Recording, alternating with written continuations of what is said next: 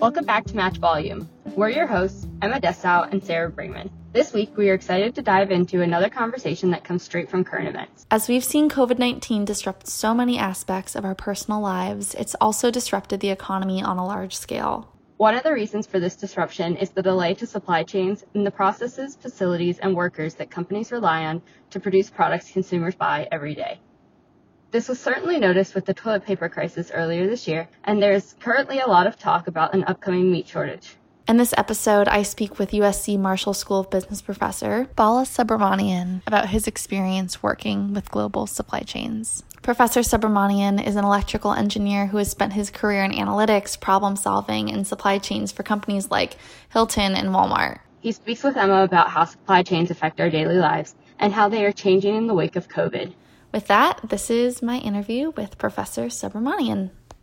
I wanted to just start off by asking you who you are and what you do and what you've done. By training, I'm an electrical engineer and I got a business degree.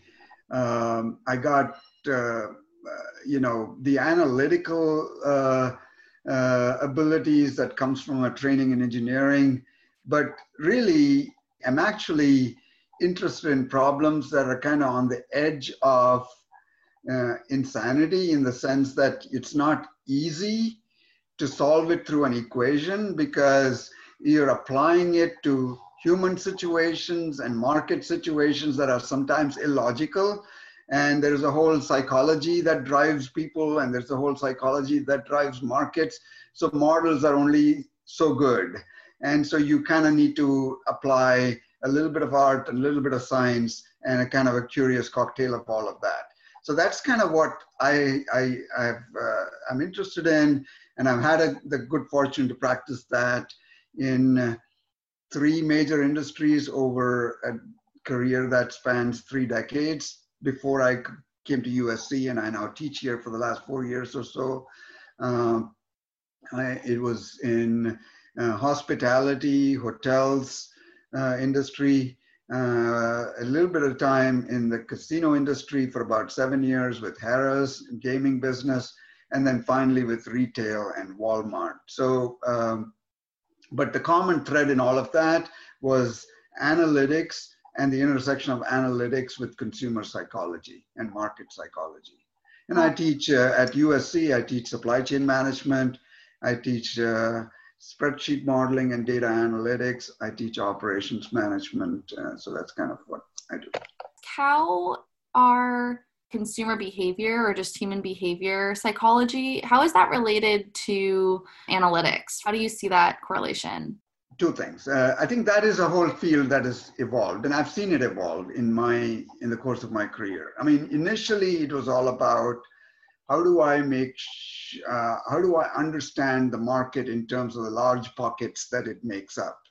Uh, so there are customers who are frugal and there are customers who like, uh, uh they, they are value sensitive, but they are, um, they have more means and they're actually willing to pay more for getting exactly what they want. And there are others that are seeking some different values like convenience or time saving or whatever. So you can carve out the whole marketplace into three or four or five different buckets and you decide who you want to go after and you, you kind of create your products for that mass market. Still, it's a subset of the market, but it's a mass market still.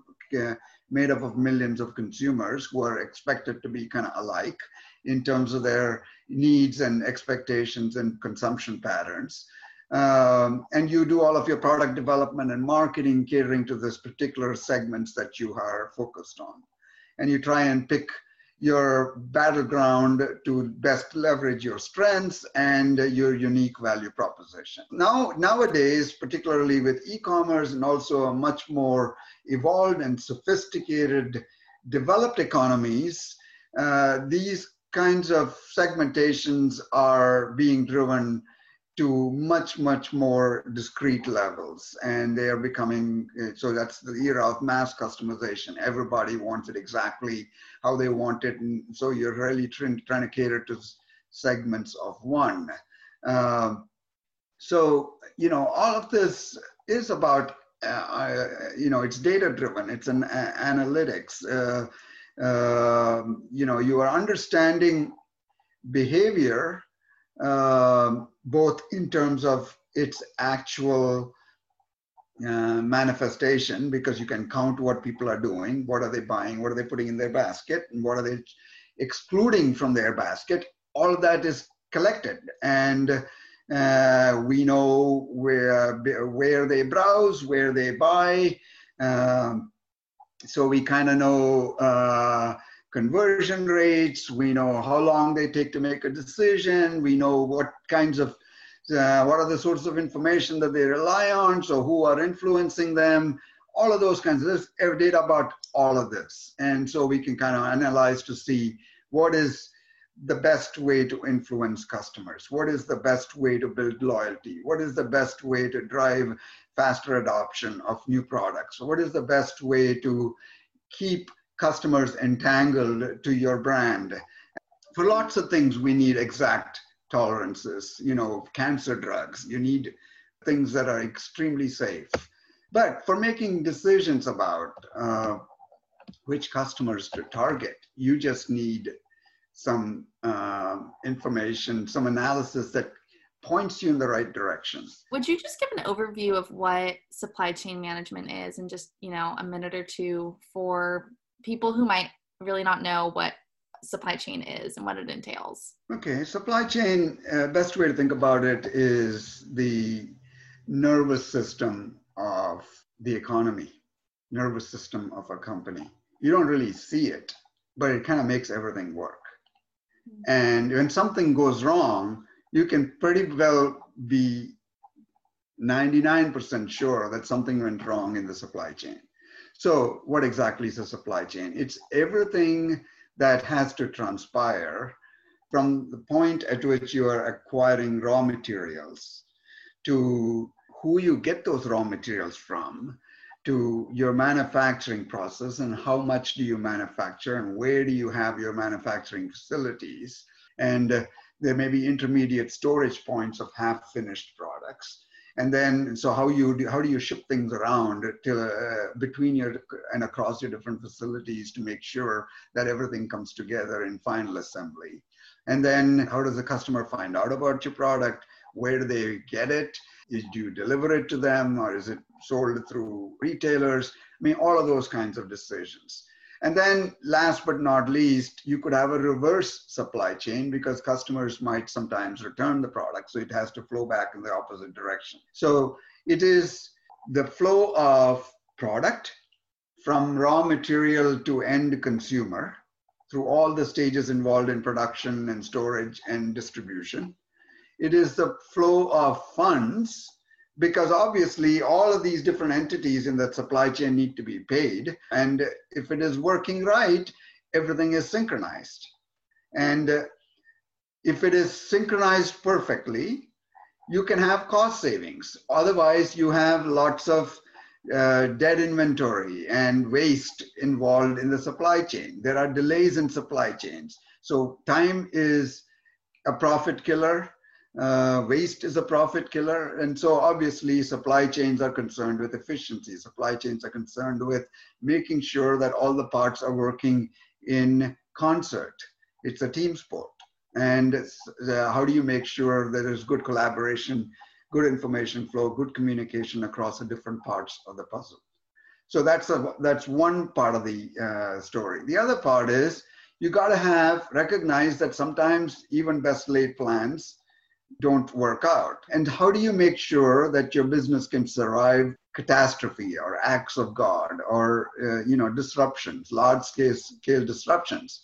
Because there are disruptions that often can happen. They don't have to be on the scale of a tsunami in Japan.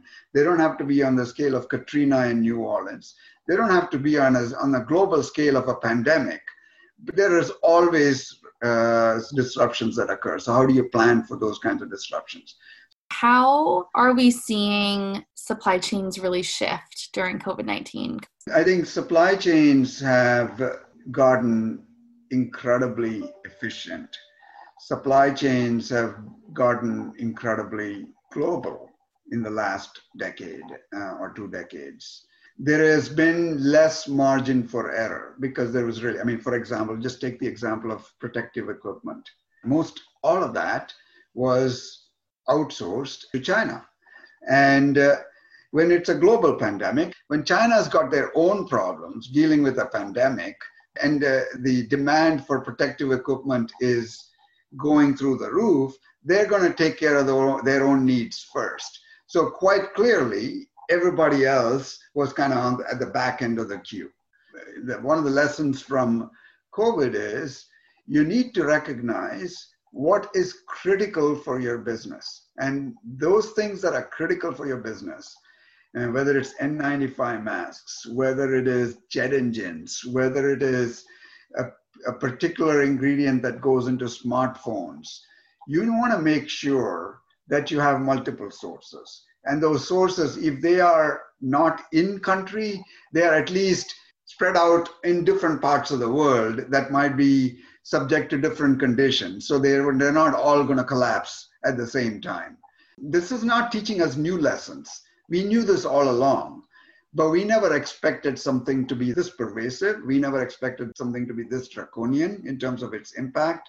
And uh, if anything, the quest for efficiency sometimes sacrifices responsiveness. You know, risk is what is traded out when when you have incredible efficiency.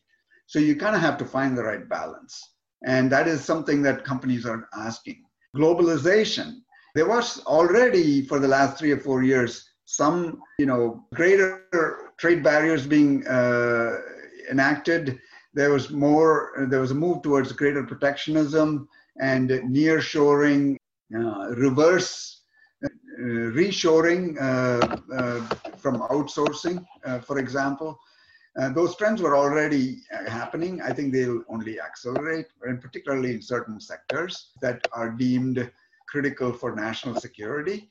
And what is critical for national security has got a much more of an expansive definition now than it did three, four months ago it'll be interesting to see how companies shift their supply chain strategies. But I think you make a really good point that the strategies aren't completely different than they were before, but priorities might change. Yeah. Um, and, and, a related uh, example I can give you is food, right? We all need food. And food was also being sourced from all kinds of places. And uh, we figured out a way to optimize those supply chains to where even though avocados are coming from South America, uh, you can buy it for less than 70 cents.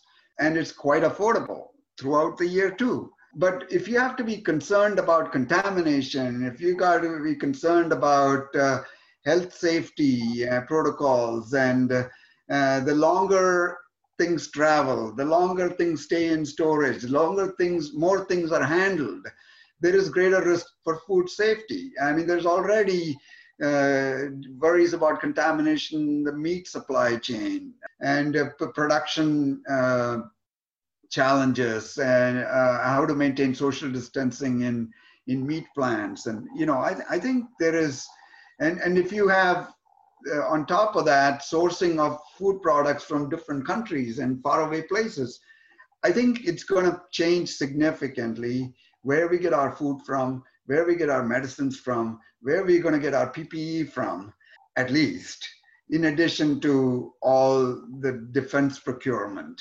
I'm curious what, you know, aspiring entrepreneurs and people interested in business, what you'd recommend them to read or listen to to understand supply chain and, and why is it important for people like that to have kind of a base basic sense of what's going on in the world surrounding supply chains? Um, I don't know what I would suggest you can read. Main thing is for people to be curious. Don't just take things at face value. Don't just say, well, you know, I go to my supermarket, I when I run out of toothpaste and I know it's going to be there. Think about how that toothpaste gets there. Think about all the things that need to come together to make that toothpaste happen. Think about all the different companies that might be involved businesses that might be involved. I think I think uh, yeah, the more of a holistic picture that we develop for uh, of all the things that we buy and consume. And you don't have to do that for everything. Just do that in the areas that you're interested in. You know, do that in your own business, that the company uh, that you're, uh, or the industry that you're diving into. Make sure you have a good understanding of how things get made. That was my interview with Bala Subramanian. We hope that you enjoyed this week's episode. Join us next week for another impactful interview. Match Volume is a production of Annenberg Media by USC's Annenberg School for Communication and Journalism. I'm Sarah Bringman. And I'm Emma Dessau. Thanks for listening.